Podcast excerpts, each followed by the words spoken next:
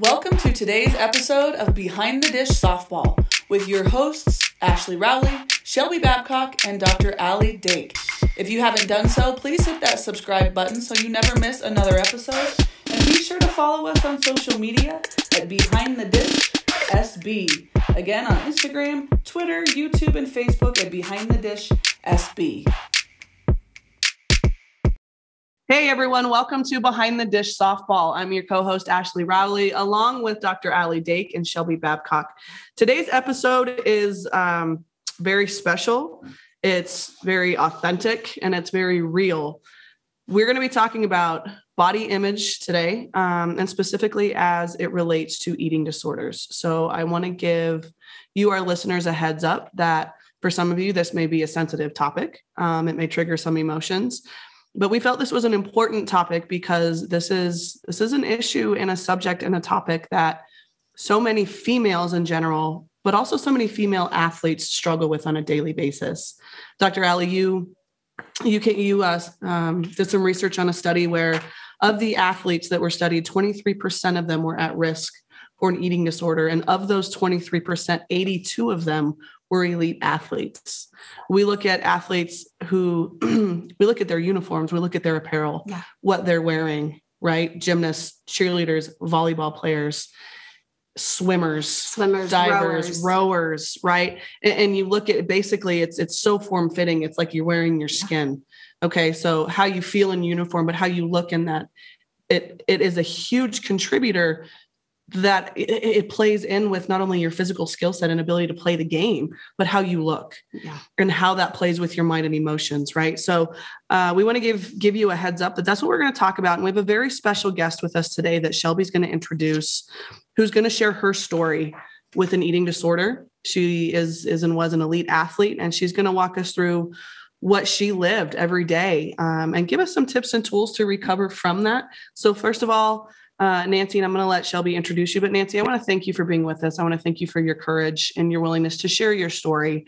Because behind the dish, I mean, we're we're conversations with a greater purpose. So if this episode and if this conversation can help anyone who's listening to this, maybe get some help on the road to recovery, uh, we can't thank you enough for being willing uh, to be here and share that story. So, with no further ado, Shelby, will you please introduce our special guest? Yes, of course.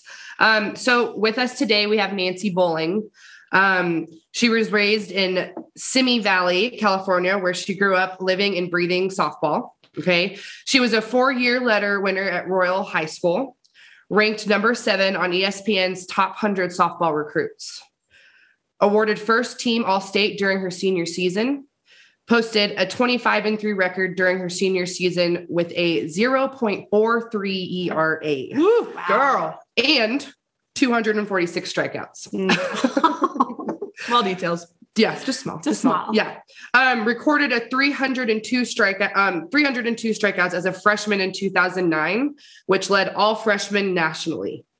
Um, named Royal High School Female Athlete of the Year, as well as Ventura Star Athlete of the Year.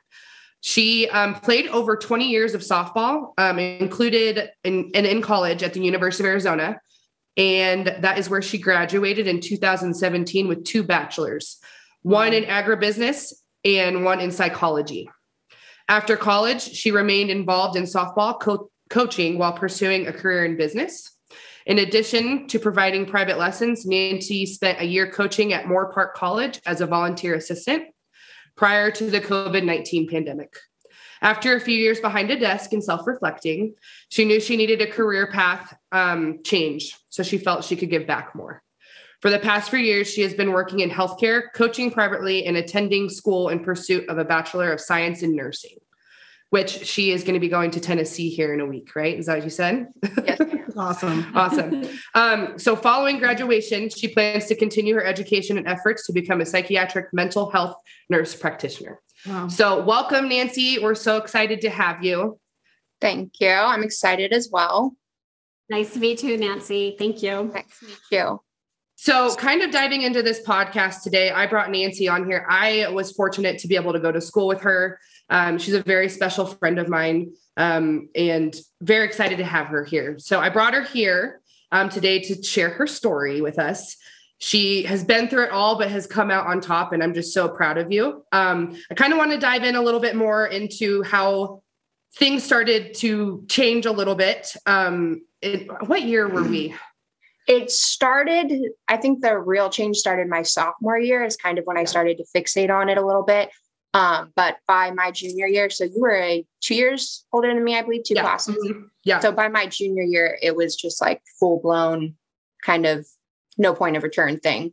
Yeah. Yeah. And so uh, what for listeners, what we're talking about here is um, you know, me and Nancy were super close. Um, we'd go to dinners all the time. Um, we'd hang out, go to movies all the time. Um, all of our hobbies together. Um, I started to notice just a big change. And actually, our good friend Alex Levine um, was also kind of involved in this as well. We started to notice changes in Nancy. Um, we'd go to dinner and she would wait for all of us to order our food first um, to kind of see what we were ordering. And we were noticing differences in um, Nancy starting to lose weight and starting to look different. And we were getting really concerned. Um, we had talked to her about it a few times, um, just kind of seeing where she was at. And then eventually we went to Coach Candrea, um, which was a huge supporter and all that. So I kind of I, I want you to talk about where that change came from um, and kind of speak to that a little bit, Nancy. Okay, yeah. So for me, growing up, as you can tell in high school, I was fairly successful in my softball career. Um, then all of a sudden, I went to college and things started to change. It was no longer as, I wouldn't want to say easy, but there was no longer like a, a little fish or a big fish in a little pond kind of situation. Everybody there was at an elite level.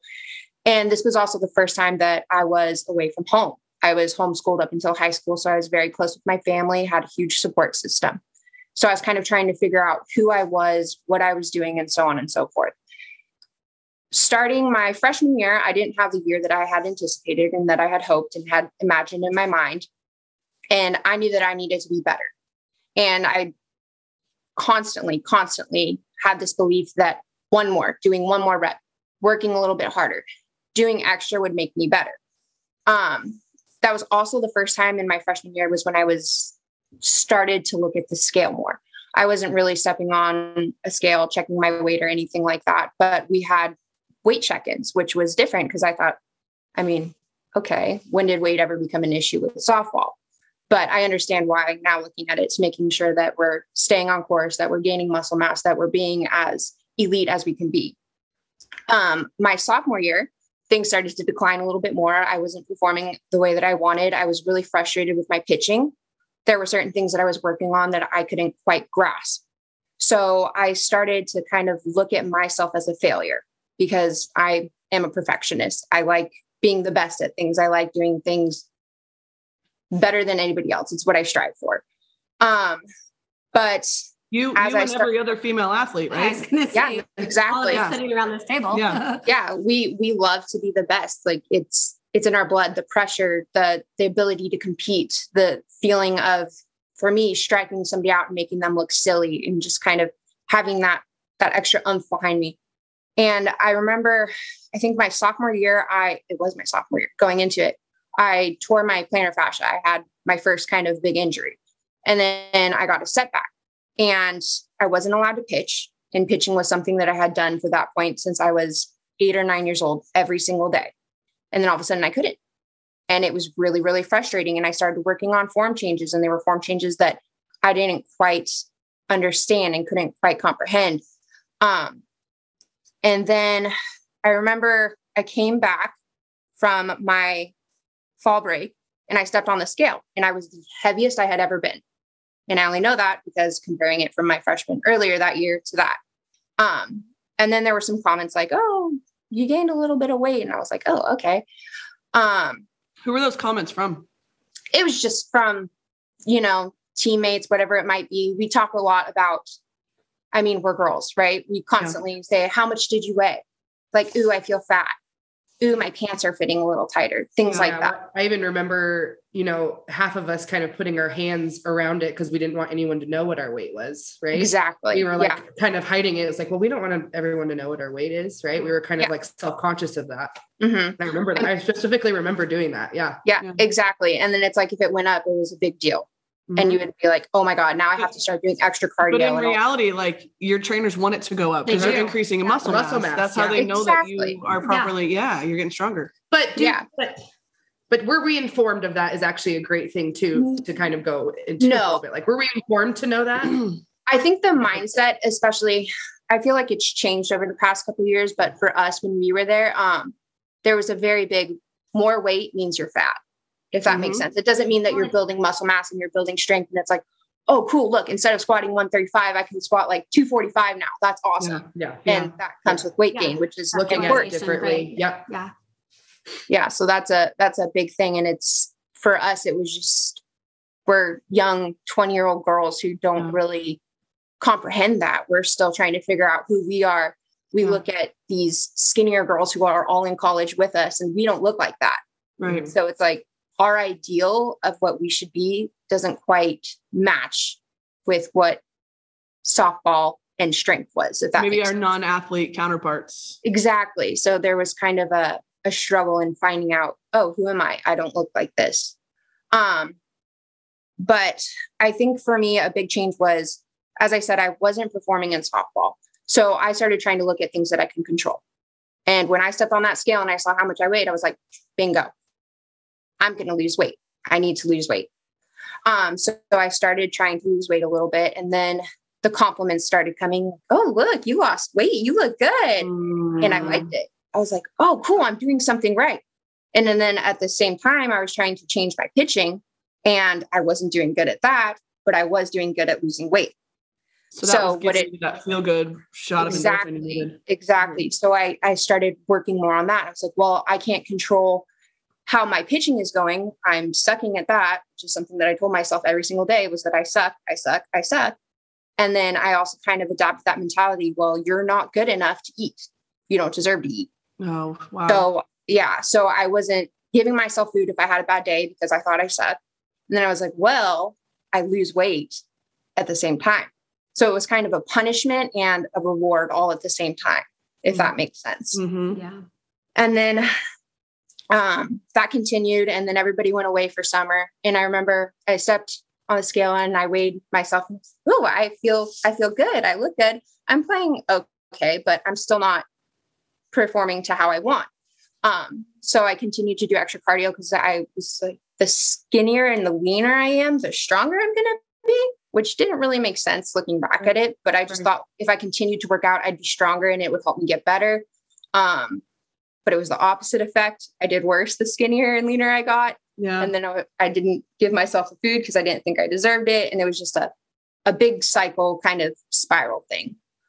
Well, Um, to keep to keep in mind too, it's like we're we're D1 athletes, right? And Mhm. we're working out how many, I mean, constantly we're burning Yes. calories like no other, Yeah. right? yes. And I actually remember because we went and got a Chuze membership together. Remember? Mhm. We're like, yes, we did. we're gonna so it's a fitness, it's a fitness okay. Ah. place. So the gym. we're i mean we talk about like our regimen right we're Mhm. we're um waking up early for weights we go to study hall we go to class then we go straight to bullpens then we go straight to class right Mhm. and then afterwards we would go hit up Chuze and we're like okay let's go run a few miles right and like what were we thinking like Mhm. I we had needed a little recovery idea. to our body right Yeah. but we were just trying Yeah. to get Well, it becomes an, it becomes but- an addiction. yeah, Yeah. it does And then it's when you perform a little bit better.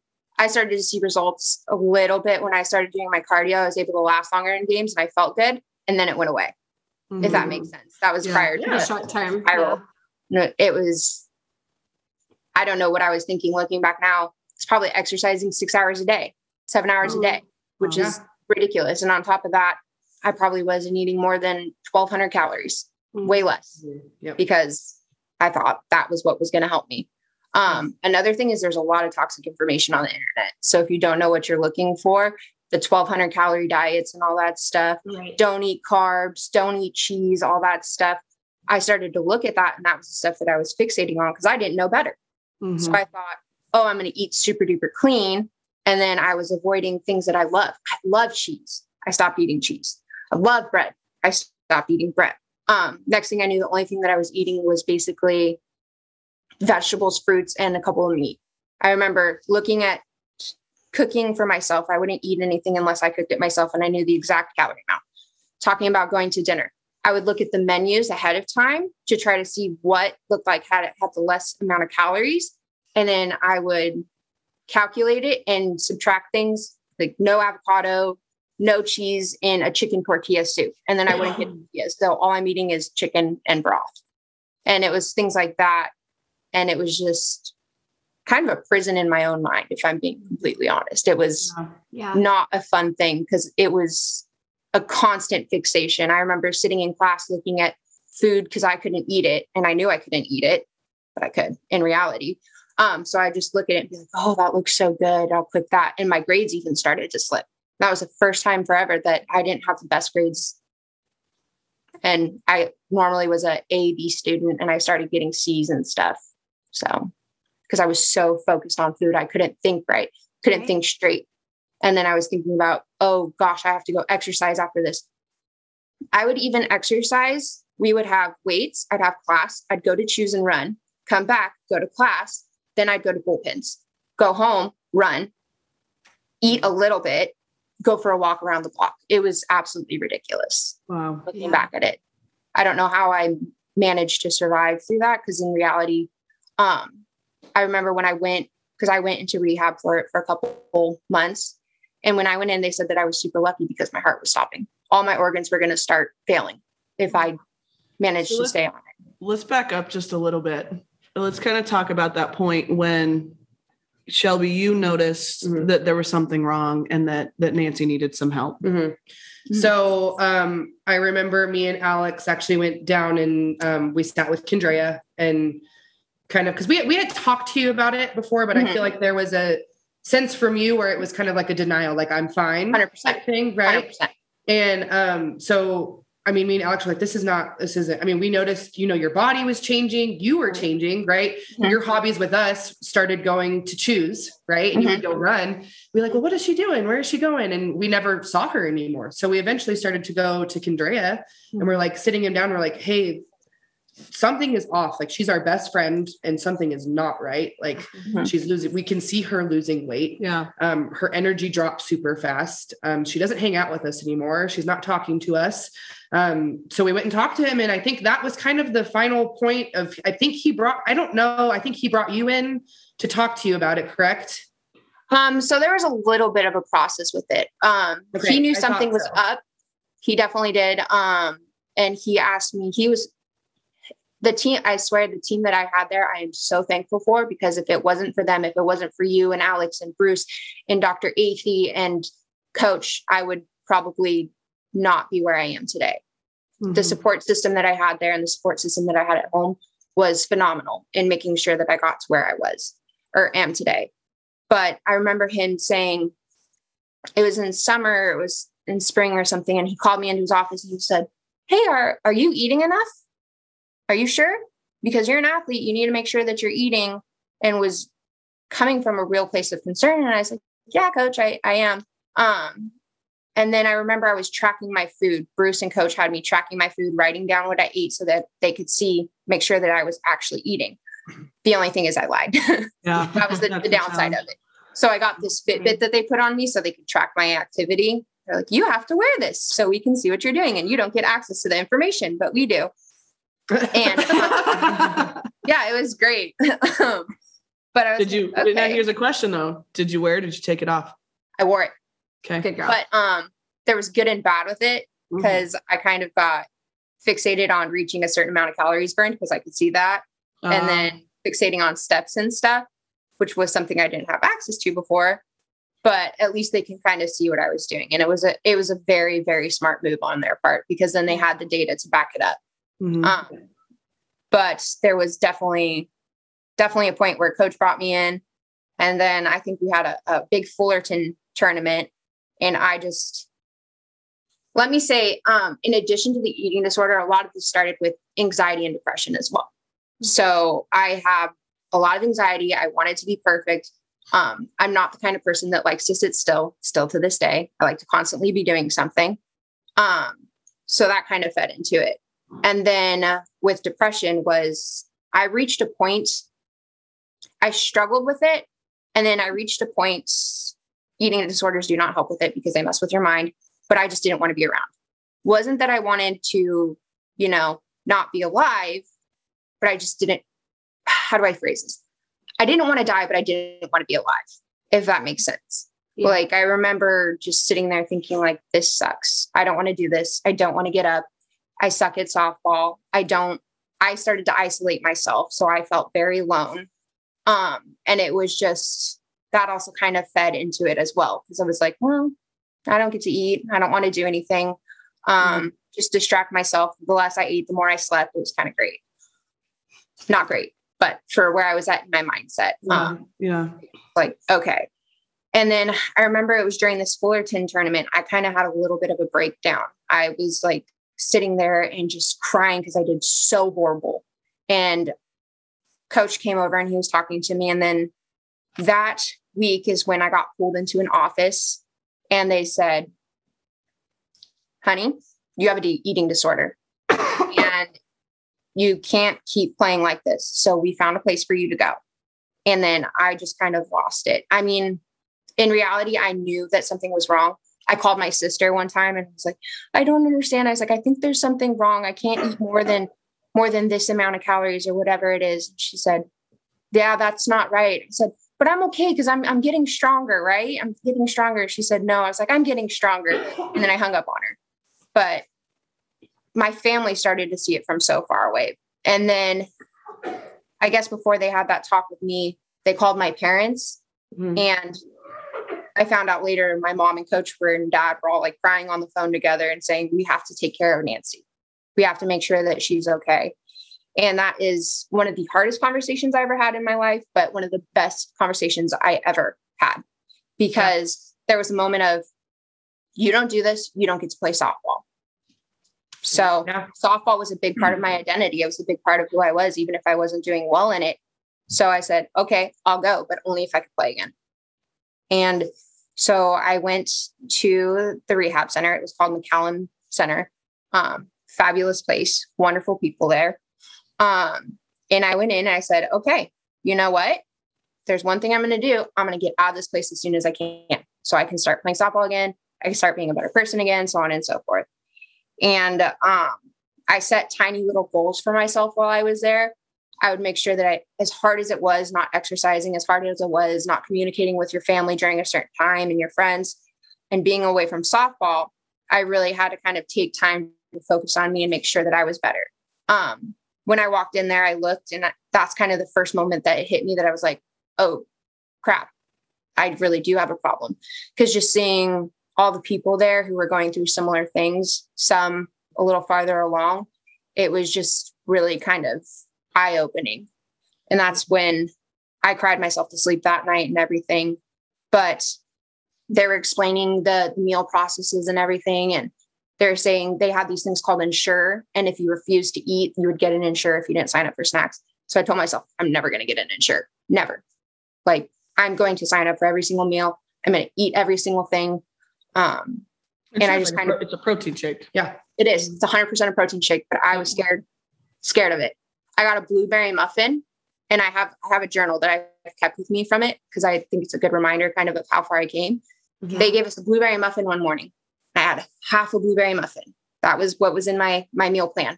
I went home and I cried because I was so scared of eating a blueberry muffin because mm. there was carbs in it, there was sugar in it, there was butter in it, there was all this stuff that I knew that went into it. And I had not let myself eat that for like a year because mm. I deemed it as so bad. And I thought that it was going to put me back into like this progress of not being good again and I wasn't able to control things and that was kind of my comfort was I was able to control what I was doing, what I was consuming. I was able to kind of I was good at it, but I wasn't. You know what I mean? Like mm-hmm. I thought I was good at it. That was the one thing that I was doing that I thought was right, but it wasn't right. Yeah. Yeah. And um I just went through there and constantly told myself just trust the process, just trust the process, just trust the process. And there were a lot of hard days. There were tons of them. Um, but I constantly tried to push myself mentally to be uncomfortable. And it was trying to face kind of your flaws and dealing with the fact that you have certain things going on in your life and that just because that was where I first started to realize that softball wasn't my identity. it wasn't who I was. I had all these other things to it. And um it was cool because I I remember my body started to change. We weren't allowed to see our weight, which is a good thing. But I remember I got night sweats really bad because one thing that your body does is when you starve it is your metabolism starts to shut down, right? So your body's not working. Then all of a sudden I started feeding it correctly and I woke up and I was dripping in sweat, just just so hot. And it's just because my body started being like, okay, we're working again. Yeah. And they said, oh, that's super duper normal. Like, okay. like, this is weird. All right. Uh, Whatever you say. But there's there's a lot of things to it that it's just at the time I was like, that's really weird. Why are you doing that? But looking back now, I get it. Um, so for anybody who had bulimic issues, anytime you went to the bathroom, they had to check before you went flushed it to make sure you weren't, you know, doing anything crazy. Yeah. it's, okay, that's weird, but I understand it now. Yeah. Um, and it was just all the different types of therapies that they introduced and um, really kind of learning that you are so much more than what you look like. You're so much more than your sport. Um, you're a daughter, a sister, for some people, a mother, whatever it may be. And it's just, you don't have to punish yourself constantly because you don't perform in your sport because your sport is not who you are. Mhm. You know what I mean? And if you're unhappy, it's okay to ask for help. Yep. It's okay to talk about your feelings. You don't have to be perfect all the time. And that was a big struggle for me because I thought I had to be perfect. I thought I had to be phenomenal. If I had looked back going in, I was like, I'm going to be a four time All American. Mhm. I'm going to do this. Softball's going to be my life. Um, and it wasn't that way. It was completely different. I struggled um, trying to figure out who I was in this this completely different environment, and it was just it was a lot. And for me, I mean, it was like it was a perfect storm. There's eating disorders that go back in my family, um, not my immediate, but I have family who have had issues with it. Mhm. Um, one of my friends in high school had it. Depression is also another issue. I know that that is something that's really common. Mhm. And and right now, anxiety and depression in the pandemic, Yeah, yeah, is, very is running high. rampant. Mhm. Yeah. yeah, and it's it's hard because once you once you're in that mindset, you're kind of blind to it. You refuse to admit it. And it's just, I'm okay. I'm fine. I'm okay. And the more that you lie to yourself, the more you believe it. Yeah. And the more you try to hide it, the more you think you're doing a good job at it. But it just gets worse. And then you start blocking people out. And then it's so easy to just get in your head and start spiraling and spiraling and spiraling. And next thing you know, it's it's hard to ask for help, but it's when you need it the most. Yeah. And it's Yeah. sometimes it just takes somebody reaching their hand out and saying, This is what's going on. You need you need help. yeah. And it's it's the best thing you can do is just kind of accepting that help, no matter what the reason is. For me, it was I was gonna play softball again. That was at the time, it was my mindset. But looking back now, yes, I got to play softball again, but out of it, I got to be a person again. Mhm. I get to go out to dinner and I get to enjoy it. Um, I get to eat a pizza and not cry. I get to go home at night after a workout and I don't have to run again. Yeah. Great. Yeah. I could I could sit in class and I could focus on the the schoolwork that's being presented and not thinking about my next meal. yeah. I could just kind of enjoy being alive again. You know what I Mhm. mean? It wasn't just going through the motions and trying to make myself so small and so invisible and kind of disappearing. It was it was nice to be like I'm here. Yeah. You know what Yeah. I mean? And that's kind of what I needed because I was just trying so hard to hide from everything. Trying so hard to hide from my failures, hide from my friends, hide from my family, hide my eating disorder, hide from the fact that I was sucking, hide from the fact that I was super depressed about it. It was Mhm. And that Wasn't- takes so much extra energy on top of everything else, right? exactly. Yeah, it's exhausting. It is. It's so exhausting. And it's just, it's, you stand up and you think you're going to pass out. Yep. And I was doing that at practice. I was doing wall sits at, oh, hi, doggy. It's windy outside. It's windy and there's a dog. Yeah. but it was just, it was a clarity in my mind and then just feeling alive again, Yeah. Yeah. if that makes sense. you know, there's so many, there's so many points to this that Yeah, that I want to touch on. First of all, it goes back to our very first episode about exactly. what makes a well-rounded athlete Mm-hmm. and, and that concept of your pie. Who are you Mhm. without softball? What other pieces make up you? I mean, it is so many times, and we talked about this on that episode. So if you haven't had a chance to listen to that first episode, I encourage you to do so do so in making your pie because in, in moments like this, where there's a piece of your life where you have dominated, right? You're the big fish. And this happens to a lot of athletes, especially coming out of high school into college. I mean, I'm I was from a small town, right? So I dominated every team I played on. And then I went to the University of Florida and it's a wake-up call. Mhm. Like nobody cares what you did in high school or summer ball because No. everybody is that And done good did yeah. as well. and everybody, yeah, everybody wants the spot you want, right? And they, they don't really care. And so that is an adjustment period. And then, as you mentioned, you're going sometimes thousands of miles away from home. Mhm. You're trying to Mhm. figure out who you are, First right? You're not Yeah. with your family. You don't have Yep. your support system. so that is a really hard transition. So the more that we as coaches and we as parents can encourage our athletes to stick to this concept of making their pie and focusing on every, Every piece aspect of that pie, Yep. right? There's going to be other aspects in our life that feed that success because we know as female athletes, right? We're wired to be perfectionists. And if you're an athlete, you're very driven and you want to be the best The you can possibly yep. be. And so failure is really, really hard for us to accept when we're not good at something. If I can't perform, who am I? If I can't contribute, I'm worthless. Mhm. And that is the self-talk, as you as you mentioned, that is so easy to spiral out of control. I'm worthless. I suck. Wh- whatever it is, right? Mhm. The other piece, I mean, props Shelby to you and Alex for having the yeah, courage absolutely. to know your friend, to be paying attention and have the courage to talk to coach about it. And and you know, the message to athletes if you're listening, your circle of people mm-hmm. that you surround yourself is crucial. And I encourage you to find people who one lift you up, who pay attention to get to know you. Right? And so when something is off, They know. they can say, "Hey, what's going on?" Yeah. And they're not afraid to say, hey, what's going on? Yeah. Right. Yeah. I, you know, I've got my friends from college, the same thing. Yeah. They'll be like, hey, or, or will just call me out. Yeah. And I need them to do that. Yeah. Yep. Well, and I mean, vice versa here. Like Nancy was one of my, I mean, I, same thing as you. Like I, I went to the University of Arizona and I remember us sitting down at dinners and just kind of being like, what is happening? Happening. Like, this is like, Yeah. this Well, is crazy. Like, But you're also pitchers, right? So mm-hmm. the amount of time that the pitching staff spends together, Mhm. you're, you're doing the same workouts in the weight room. Yeah. You're in the same conditioning groups. You're doing bullpens together. Mhm. You're probably in, in getting treatment in the um, training room, Room before and after Yep. icing. right? Study hall, like your schedules are very, very similar. Mhm. So you guys are, are best friends. Pitchers and catchers spend a lot of time together. Yeah. So probably room together Mhm. um, when you traveled. There's so many things. So the fact that you you paid attention and you said so speaking up, you guys, It's huge. can save somebody's Huge. life. Mhm. Right. Yeah. It can save somebody's life. Absolutely.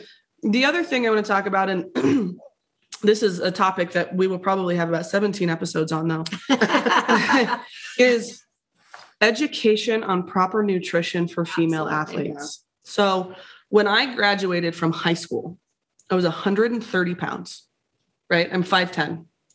When I came home from Christmas after my freshman year at UF, I was 165 pounds and I had 13% body fat.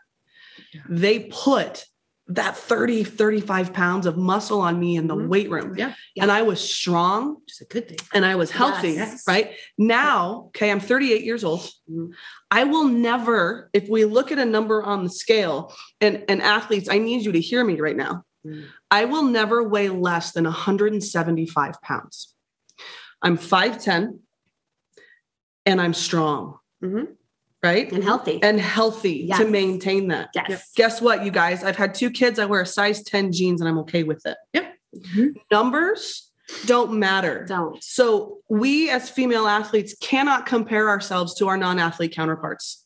We cannot do that. So athletes that are listening, I need you to put that in your head, ingrain it in your head, right? Yeah. Well, I was even going to say, not only being like athlete compare athlete to non-athlete, but even po- po- certain positions, Yeah. right? So outfielders, you know, gymnasts, volleyball Mm-hmm. players, uh, rowers, all of them, they're a lean, a leaner, if you will, what we want to call a leaner sport, Mhm. right? Versus somebody who maybe is catching or Excuse me, Alley. Excuse me, Alley.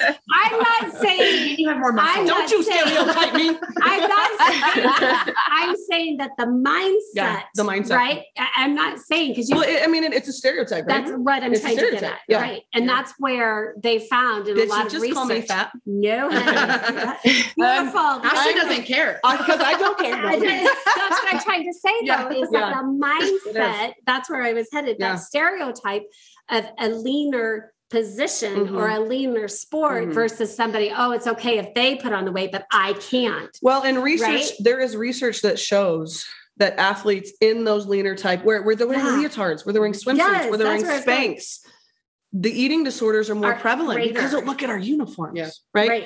So, absolutely. I mean, I will never, when I go to shop for clothes, okay, I cannot wear women's cut shirts because my shoulders are broad. Broad, yeah. and my arms are strong. That's a problem for me too. I can't wear them. Yeah, they don't. I have pictures. It is. there they are. Um, but the, the other piece that I want to touch on is the miscommunication, or I guess lack of communication, on what are calories and what do they do for your body Mhm. and why are they necessary. I have so many conversations. I just had one last night with my athletes, and I said, "Are you eating enough food?" Mhm. And the way that I couch it to them is, your calories are fuel. Yeah. They are fuel for your body. So you think about a race car. All right. For any of you who understand racing, race cars take a very high octane fuel. It's the most high performance, leanest, and richest gasoline they put in their tank because those race cars have to go as fast as they possibly can, right? Mhm. Now, think about the food that you put in your mouth as that octane, as that fuel you put in your car. Mhm. Okay. Our french fries and our pizzas are that low grade, Mhm. low performance, low grade, low results. Mhm. Your chickens, your veggies, right? Those are your high octanes. Now, here's the kicker I ate five meals a day at the University of Florida Mm. because that is what my body needed, to sustain Exactly. the demand and performance Mhm. that I was expecting out of it. Yeah. Right Mhm. if I'm going to go to 6 a.m. lifts and conditions, right? Mhm. If I'm going to go to class and be able to mentally focus and pay attention, Yep. okay? If I'm going to be able to catch two bullpens a day on top of a three hour practice, and then I'm going to be able to study at night, my brain and my body required the caloric intake. Mhm. It I needed to eat because it needed that fuel to keep me going. And so I, I had a, a kiddo like Katie, right? Katie Yeah. Mhm. this summer. Katie's workouts, and we talked about her off season. We know it was legit. And I asked Katie, I said, Katie, are you eating enough? And she kind of walked me through what she's eating. And she, I mean, she was eating, but I said, Katie, More. I need more. you to leave my facility and I need you to go to Chipotle and eat a big ass grilled chicken burrito. Right now. And you need guacamole and you need cheese and you all the need good, all the good You stuff. need the healthy fats, Yeah. right? Yeah. Because your body needs that to grow and to mm-hmm. thrive. Yeah. We can't expect to put a quarter of a tank of fuel in our car and drive a thousand miles. Yeah. It Right. won't do it. It shuts down, which is exactly what happened in your case, Nancy. Mhm. So the misinformation that is out there Yeah. about food and about eating. food Yeah. and Yeah. you know comparing ourselves to our non-athlete counterparts Yeah. and that's really where a lot of the struggle comes into place a, a very one of my best friends her senior year went on an atkins low carb diet she was a pitcher rock star and guess what happened she tore her bicep in the middle of a game Yep. Right. Yep. Ended her career Yeah. Well, and you can also think about it. And I, when I working with girls um, from the mental perspective, is when we talk about food, because again, that whole that whole pie and Mhm, everything, and mhm. um, is I, I've always explained the food is like if you have your computer and you have your battery, Mhm. the food is like the electrical electrical charge going Yeah. into the That keeps it computer, running, right? Because our brains are our computer. So I use that analogy. Yeah. And Nancy, you, you spoke to it like you couldn't even think in class anymore, Yeah. right? You Mhm. were you were not focused, and you went from a high performing student. Here I hear perfection, perfection, strive, strive, strive, so I can feel and like I'm then thriving. negative self-talk, negative self-talk. And then you start Punish yourself down. for low performance. Right. So I punish myself. I don't eat the pizza. I don't eat the brownie. It's a never right? ending cycle. um where, and, and there's a, there are those people who punish themselves with overeating too. I mean, we, we haven't even talked about that, right? Mhm. But he, but in the athleticism, we know it's it's Mhm. the opposite. But then you can't even perform mentally, Yeah. and then you could, and then you weren't performing on the field, right? And so, were there was there any skills that you learned in your um, in all the therapies because you said you had many different kinds coming at you that helped you overcome that in your in in your head like because i always work with the girls like staying in front of the voice in your Mhm. head for a positive outcome so we can spiral up instead of down so were there any techniques or tools that you learned So a big thing for me was my therapist there told me that I needed to start journaling. And so Yeah. that's why I still have the journal. But he told me for any one negative thing that I have, I have to write three positive things. Mm, I love Mm. that. Yeah. So it's beautiful yeah. And then every time he said he would check my journal every once in a while and just say, just let me see the three positive things. Just let me see it. Are you writing your three positive things? yeah So I would start every single night. I would write three good things that I did that day, three good things that I was proud of. And then I was allowed to have one negative, but or something that it wasn't a negative. It was what do I want to improve tomorrow? Yeah. Instead of like, yeah. Yeah. I sucked at this. It was like, I didn't do this as good as I thought I did, and this is why, and this is how I'm gonna tackle it. So it was it was kind of learning how to switch that mindset of not just you suck, you're a POS, be better. Uh-huh. It was okay, you weren't good at this. What do you want to do to improve upon that? And what do you like about yourself while you're at it? What did you do that was good today? hmm right. So kind of trying to switch that and be more kind to yourself Well, and not and that's it's so true because I, I tell my athletes all the time: if you don't if you don't achieve one of your short term goals, it doesn't mean you suck at life yeah. and you Uh-uh. should go do something else. It means what do we need to adjust to tomorrow yeah to achieve that? Yep. So, Yeah. did you notice, Nancy, the more that you did that, that your mindset and your thought process started to change? Yes. Um, the biggest thing was instead of fearing failure, I tried to start using failure as a learning tool. Ah, very And good. it's something that I had been told to do prior, but I didn't really understand how to go about it. Mhm. and- Go. And that was a that was a big thing for me, was just kind of accepting that this failure happened. I wasn't didn't do this, but this is what I'm gonna do to make sure that I can maybe achieve that later on in life or Yeah. later on in the year, whatever that goal may be.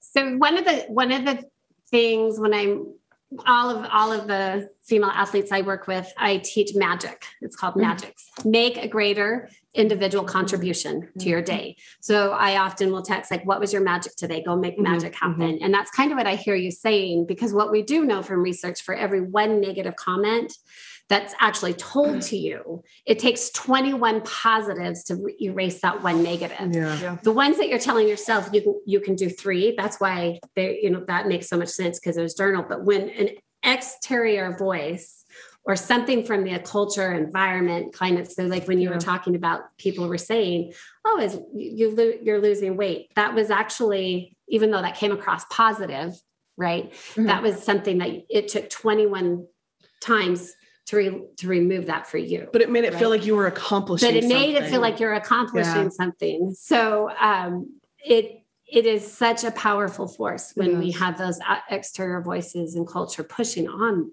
that because it will erase that And I kind of I want to talk about a little bit too is you overcame this, right? And I'm sure you still have things that are hard. Um, excuse me, but I mean, I have some athletes right now that are that are going through this, right? And Nancy, I had you reach out to one of them, but I um I know that th- there was a light at the end of the tunnel, right? And I kind of want you to talk about that a little bit because you overcame this and you came back to the University of Arizona. I remember you surprising me and Alex at the UCLA game, and I started bawling before the game. I was just so excited to see you um, and just see how excited and happy you were, and just color to you, and you just looked so happy. And I just want you to talk about, you know, the overcoming it, and that there is that light at the end of the tunnel.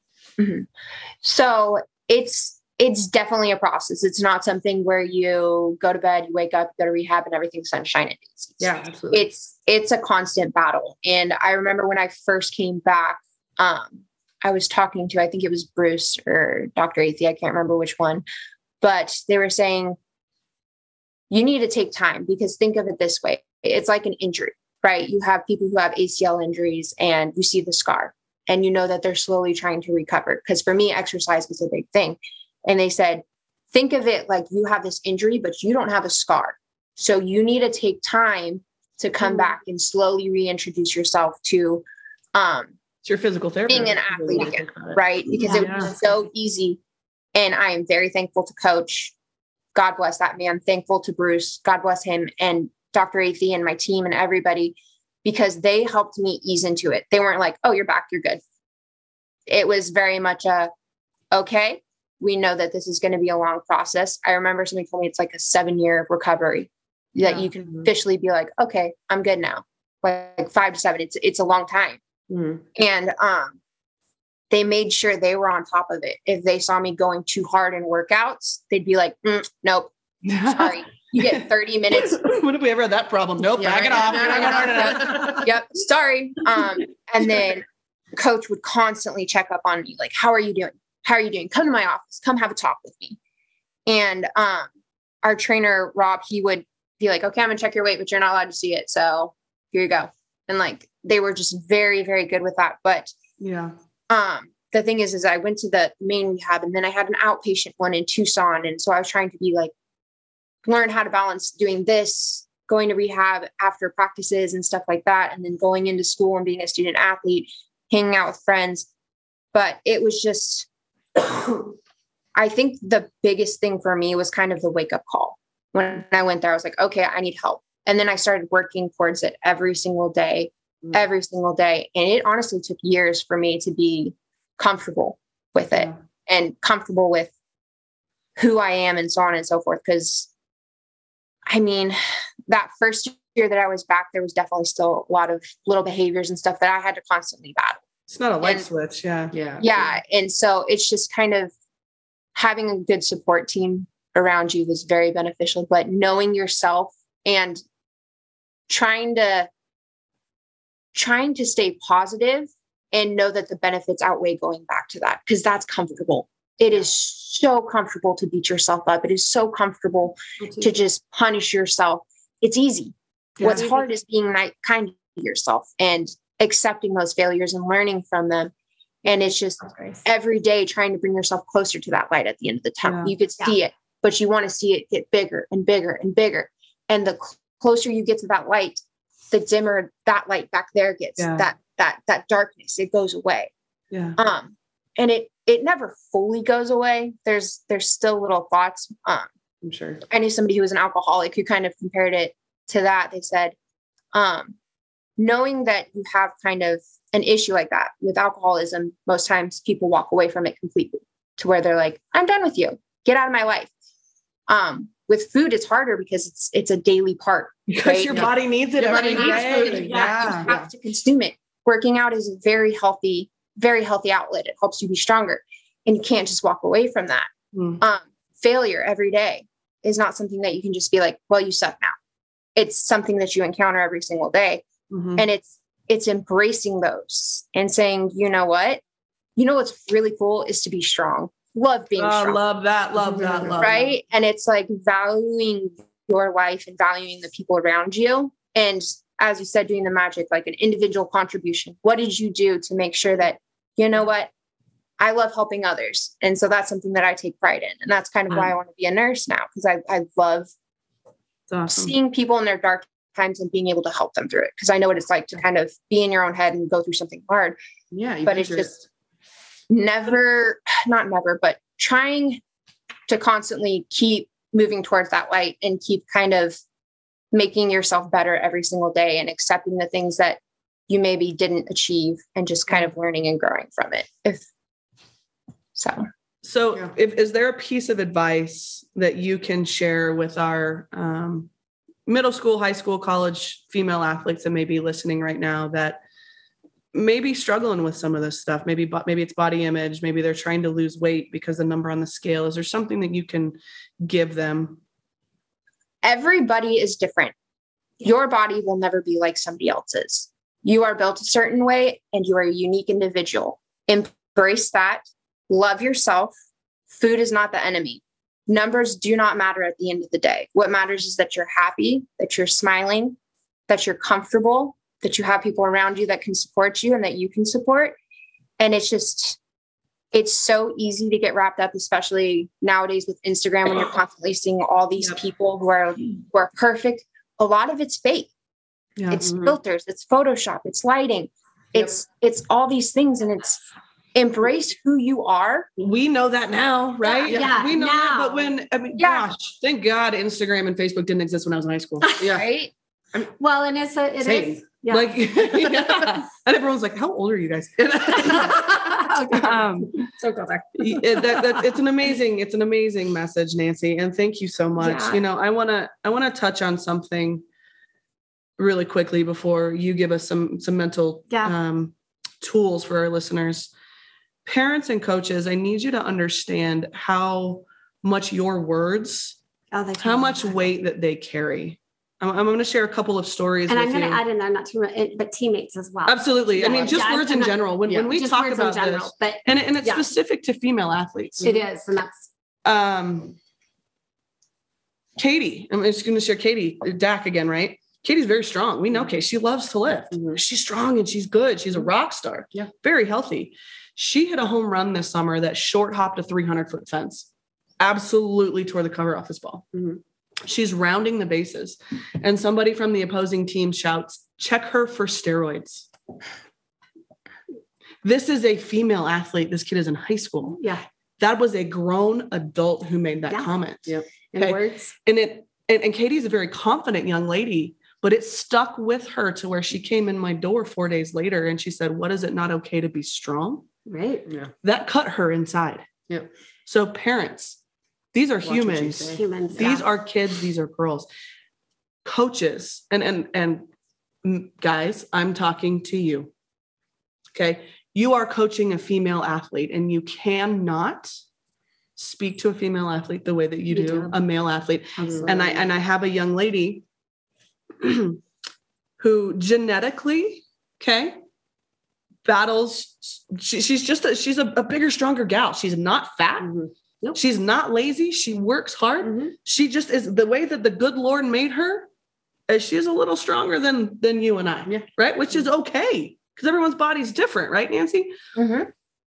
at the end of the season she saw her playing time go down okay and she went to coach and set a meeting with coach and said hey what you know what can i work on to to get back in the game?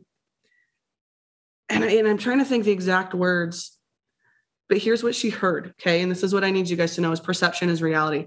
Regardless of the specific words that he said here's what she heard. You need to lose weight. You didn't play because you're fat. Oh wow. Uh, it- right. I got a message from mom that night that said my kid is broken. It, this broke Yeah. her. Told me what happened, and I reached out to her immediately. And I had some colorful words with her because, excuse me, I'm gonna I'm gonna drop a curse word, friends. I said that's bullshit, and we all know it. Mhm. Yeah. Don't you ever ever for one minute think that you're fat, and guess what? He does not get to steal any of your time or energy. Yeah. Now, six months later, mom let her blood pressure come down enough to where she could address this with his coach. Mhm. And instead of saying, I am so sorry, let's talk about this. That is not what he defended. Mhm. Oh, that was taken out of context. I don't really care what you meant to say. It's, It's the Right. words that you chose to use in that moment and how she took it. Yeah. Now, by the grace of God, she's got an incredible support system and she's a very strong young lady. But don't you for Thank one minute think that it doesn't affect her every day, Mhm. Yeah. right? Yeah. Yeah. Yeah, every single day. So parents and coaches and teammates, these are human beings that we're talking about. Mhm. And you need to be mindful of the words that you use. Absolutely. Yep.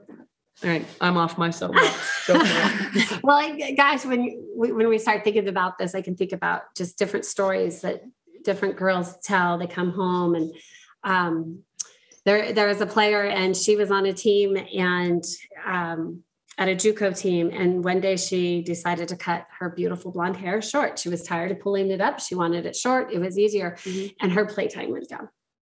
And then she started noticing that. And she started noticing that all the girls that were playing had long, beautiful blonde hair and had the bubbles and all of that. And so it, it, mm-hmm. it affects you. Like, yes. and so part of the conversation we were having today was body image and and who we are and when it comes. And so it does come back to that coaching. So I mean, I, we can all probably sit here and think of stories and stories, right? Mm-hmm. Um, but that back into your story, Nancy. Thank you so much.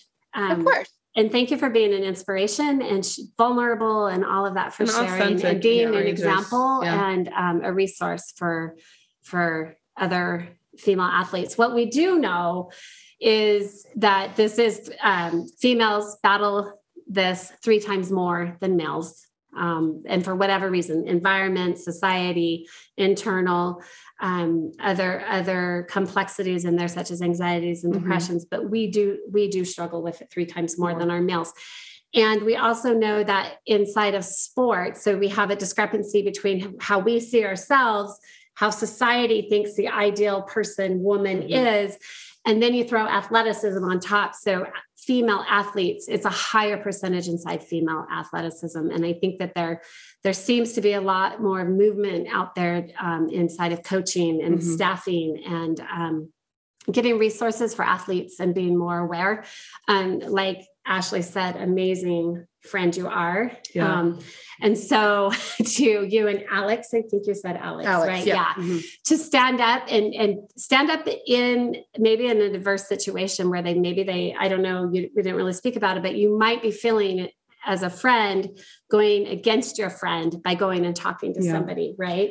Yeah. Yeah. Yeah. I mean, in, I mean, in reality, at that point you were denying it, but yeah, you knew. I'm, I'm not, I don't, I didn't really care at yeah. that point. Yeah. I mean, I care so much for this girl that I just didn't care at that point. We were going to get it solved or figured out or whoever yeah. could help us. And, um, so that, that's where I was at. I mean, I care so much for this person. And that, that is love. Yeah.